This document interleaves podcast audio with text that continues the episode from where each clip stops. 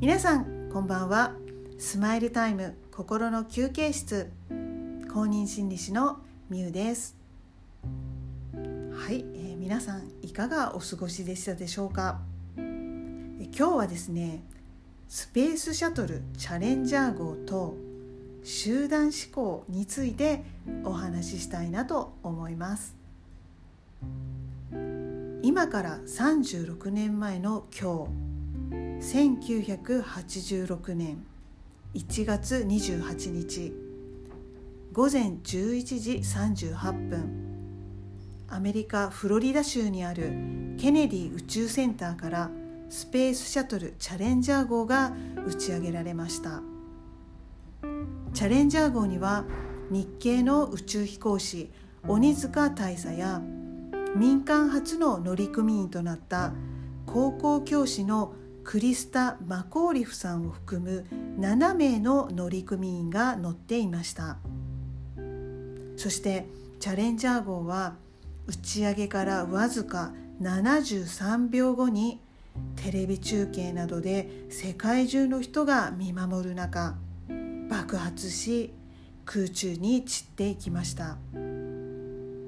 事故の主な原因はスペースシャトル本体に取り付けられていた固体燃料補助ロケットの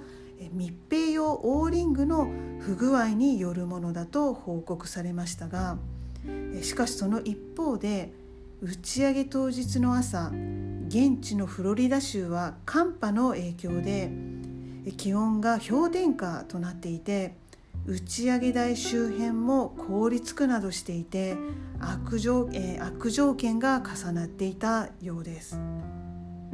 そんなこともあって技術者チームは打ち上げの延期を NASA の幹部に申し立てていたそうです、まあ、ですが技術者チームからの再三の警告にもかかわらず NASA の幹部は打ち上げを続行してしまうんですね。そしてこの事故が起こってしまいましたなぜ NASA は技術者チームの警告を押し切ってまで打ち上げを続行したのでしょうか。その背景には集団思考があったのではないかと言われてるんですね。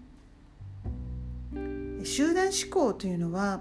集団が何かについて意見や方針をまとめる時集団内の意見の一致を優先させるがために非合理的または危険な意思決定をしてしまう思考のことを言います。集団占領とかグループシンクということもあります。当初 NASA はですね打ち上げを22日に予定していたそうなんですがえ、悪天候や、えーまあ、整備不良などが重なり、えー、そこからさらに2回打ち上げが延期されていたということなんですね。え、加えて、えー、民間人初の乗組員となった、えー、教師のクリスタ・マコーリフさんの、え、宇宙から授業をするというミッションが、え、あったようで、えまあ、その関係者が当時現地に、え、来ていてこう打ち上げを見守っていたということもあったようで NASA は何としてでもこの日に打ち上げをしたいという強い思いがあったそうなんですね。そんな背景があり安全性よりも計画の遂行が優先されてしまったということなんですね。ここに、え、集団思考があったのではないかと言われているんですね。集団思考に陥りやすい原因としてその集団の集団業習性が高いということが挙げられるんですね。集団業習性というのは集団に対する帰属意識ですとか集団の持つ求心力といった意味があります。そして外部の情報が入りにくく閉鎖的な環境であったりリーダーや専門家など特定の人の影響が強く働く環境であったり集団が過度のストレス状態に置かれていたりするとこの集団思考が起こりやすくなると言われています。現在の SNS 社会を見ているとこの集団思考に陥りやすい環境が多いのではないかなと思ったりもしています。フォロワー数の多いインフルエンサーさんやグループのリーダー的存在の人が言う意見が必ずしも合理的であるとは言えないこともあるかと思います。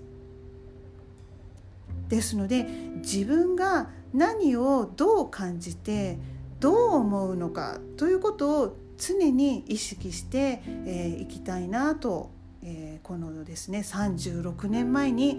起こったスペースシャトルチャレンジャー号の、えー、事件を振り返りながら、えー、考えてみ、えー、ました。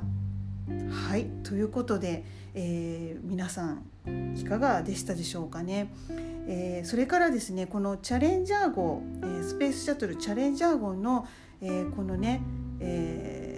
まあ、この一連のこの事件が、えー、事件じゃない事故ですね事故がどうして起こったかっていうことの、えー、ドキュメントにしてまとめたこうドキュメンタリー映画のようなものがネットフリックスで、えー、こう公開されている、えー、ようですので、えー、もし興味のある方はネットフリックスで、えー、見てみてみてもいいかなと思っています。はいということで、えー、今日はこの辺で最後まで聞いていただきありがとうございました。